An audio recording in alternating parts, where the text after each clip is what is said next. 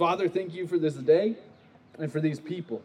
God, thank you uh, for the opportunity to come and uh, just to be reminded of where our hope lies in the midst of a season where so many things maybe we've we've been guilty of putting our hope in have been taken or, or changed. Uh, God, I pray that uh, this time has, and I thank you that it has, and I pray that it will continue to reveal to us um, those things that we cling to and find hope in apart from you.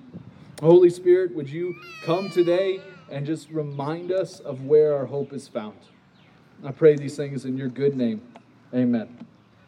This morning I'm going to read from John 14, 1 through 6. Let not your hearts be troubled. Believe in God Believe also in me. In my Father's house are many rooms. If it were not so, I would have told I would I have told you that I go to prepare a place for you?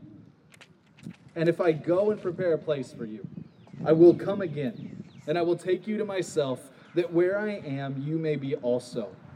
And you know the way to where I am going. Thomas said to him, Lord, we do not know where you are going. How can we know the way? And Jesus said to him, I am the way, the truth, and the life and no one comes to the Father except through me. Over the rest of May, we're going to be staying in our, our uh, series that we've called Hope in the Valley.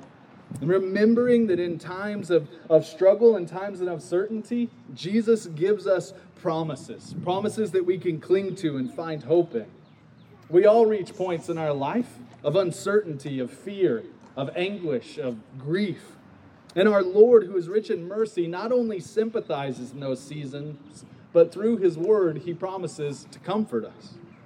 In John 14, and the verses I just read, the disciples had an abundance of reason to have troubled hearts. And yet Jesus tells them, Let your hearts not be troubled.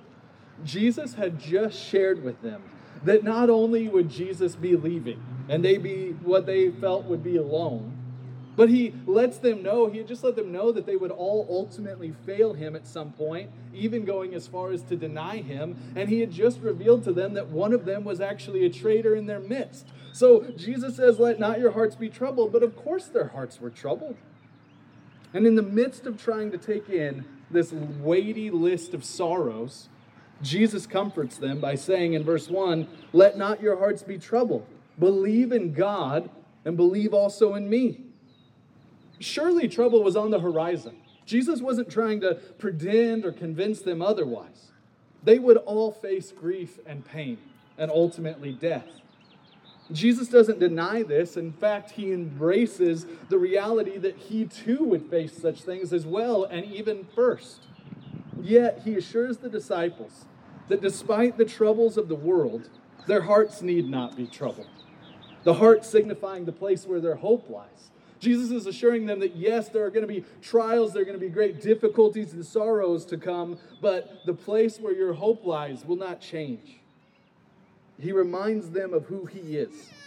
As they believe in God, as they trust in the ones who created the heavens and put the stars in the sky, Jesus reminds them in the same way you're to trust in me that I and the Father are one. You trust that the sun will come up in the morning. And in the same way, as a Christian, we trust in Jesus and his promises.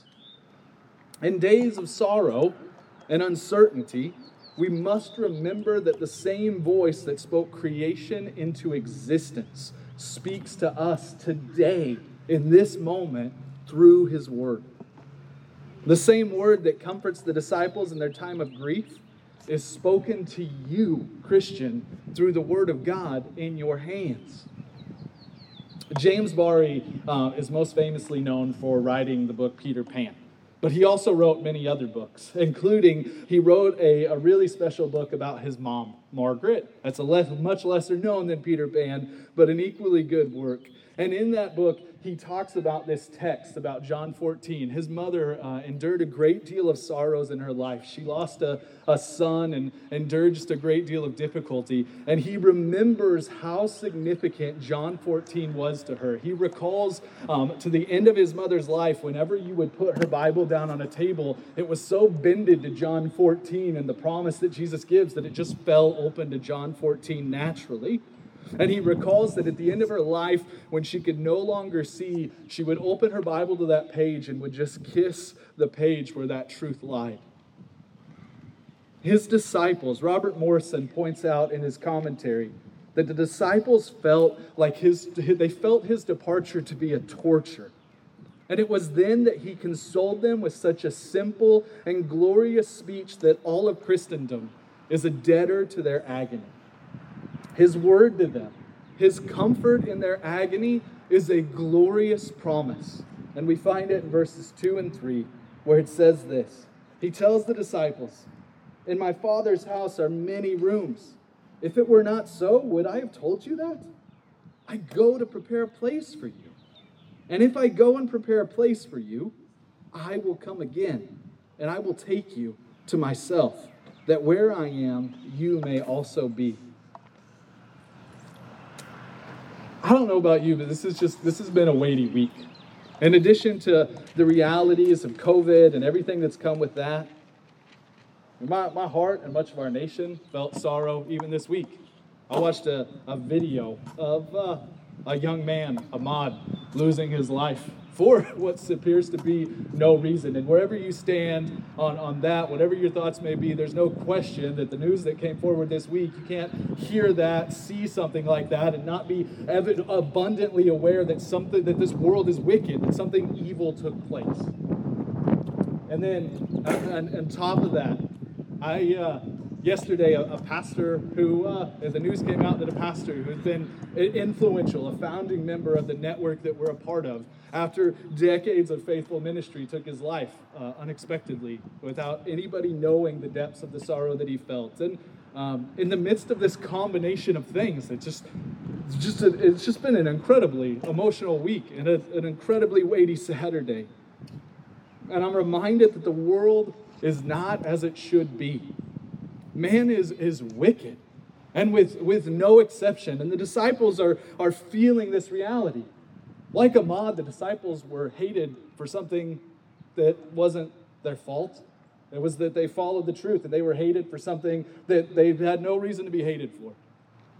Like Darren, the disciples felt a weight that they could not carry. How do we carry this on without Jesus? Jesus is leaving. And Jesus reminds them of a better world. That's his response to such. He tells them of the kingdom that is to come. And he reminds them that the kingdom will one day be their home. He uses the term, he talks about, in my father's house are many rooms, and that, that term means dwelling places. He's reminding them that these sorrows are unavoidable. They're going to come here, they're going to pile up, but you continue in the hope of knowing that this isn't your home. That these, you're going to be, as, these, as this brokenness berates you, just remember, I'm coming for you. This is temporary for you who are in Christ. Because of the agony that Jesus would face, the disciples can rejoice and sing in the midst of the valley, knowing that this is not their ultimate fate. Notice Jesus said, I go to prepare a place for you. Not I'm going to be forced, not I have to go, but he makes clear like this was the plan from the beginning of time. I, I go. This is the plan. I will go to the cross. I will go to prepare a place for you that you might be with me. For God so loved the world that he gave his only son to, to live a perfect life, to die a brutal death, so that there no longer be condemnation for you and I but everlasting joy as those who will dwell in the place of the Lord. And notice that Jesus is facing death, certain agonizing death. And yet, his thoughts of the homeland are not speculation, but they're firsthand knowledge. In Morrison's commentary, he also uh, he makes a historical comparison Plato tells us of the last hours of Socrates in prison before he drank the poison. Like Christ, Socrates is going to die. Like Christ, his thoughts run on immortality. He discusses it with his friends who come to visit him. He speculates, he argues, and he wonders. What a perfect and stupendous contrast between that and the attitude of Christ. Christ, knowing that certain death arises, he's not wondering of what will come. He's not speculating. He's not unassured, but he speaks to the disciples matter of factly about what, what's ahead for him. He knew fully and with full confidence. He's able to walk up the hill to carry the cross, knowing fully and without any doubt of where he was going back to. When Jesus speaks of this incredible place, And then he makes a bold statement to the disciples. It says in verse 4 and 5 And you know the way to where I am going. And Thomas said to him, Lord, we don't know where you are going. How can we know the way? Have you ever thought in your head, just a really stupid question, but you're really hoping that somebody else asks it? Well, that was Thomas. Like, all the disciples are thinking the same questions. Thomas, Jesus, what are you talking about? We have no idea where you're going, and we have no idea how to get there. But Thomas is the first one to just step up and say, What are you talking about? And his statement reflects something that we all feel at some point. Jesus tells us the way, and yet we find ourselves questioning and, and wondering, like, where, where do I go? What does the Lord want of me? We, we question things that Jesus has told us boldly and firmly all the time. And Jesus said to him, I am the way and the truth and the life, and no one comes to the Father except through me.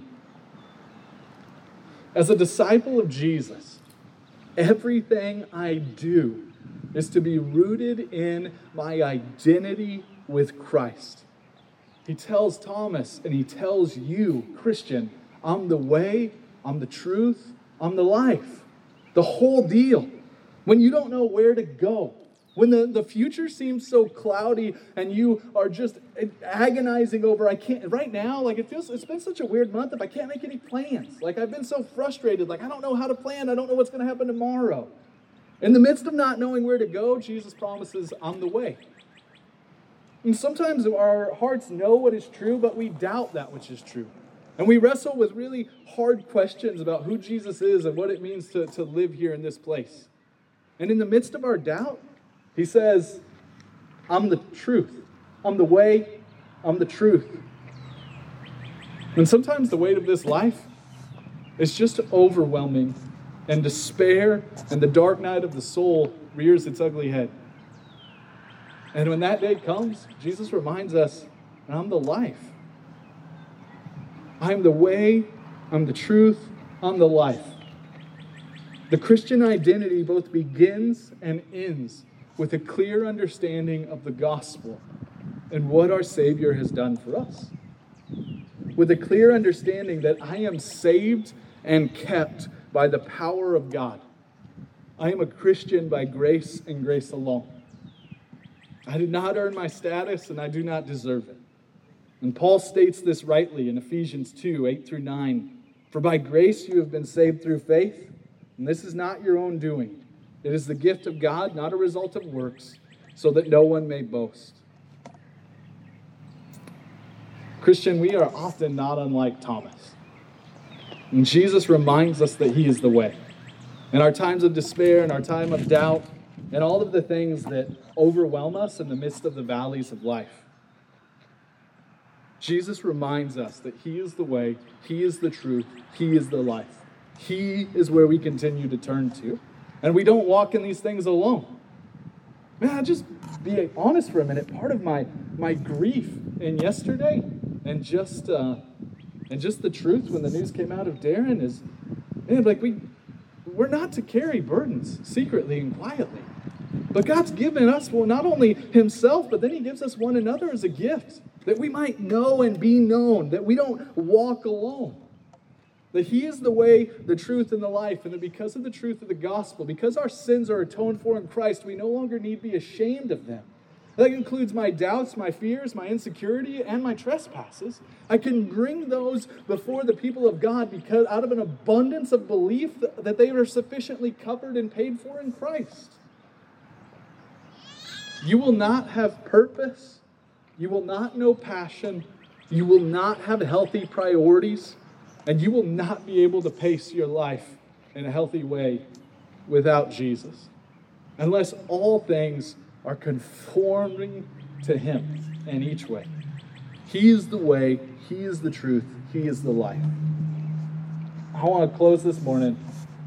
I want to read uh, from a Matthew 11:30, just one verse, but I'm actually I'm reading this out of uh, I'm reading this from the message because I think the truth is uh, sufficiently stated in a way that's maybe easier for us to understand. Matthew 11:30, Jesus tells us, "Walk with me and work with me. Watch how I do it. learn the unforced rhythms of grace. That's Jesus' invitation to you each day, even on, on uncertain days. Walk with me, work with me. We get to go along with Jesus as he does his transforming work with people and, and people, and we get to walk with him. Like this, again, the same word that spoke creation into existence speaks to you. Like God has that word for you.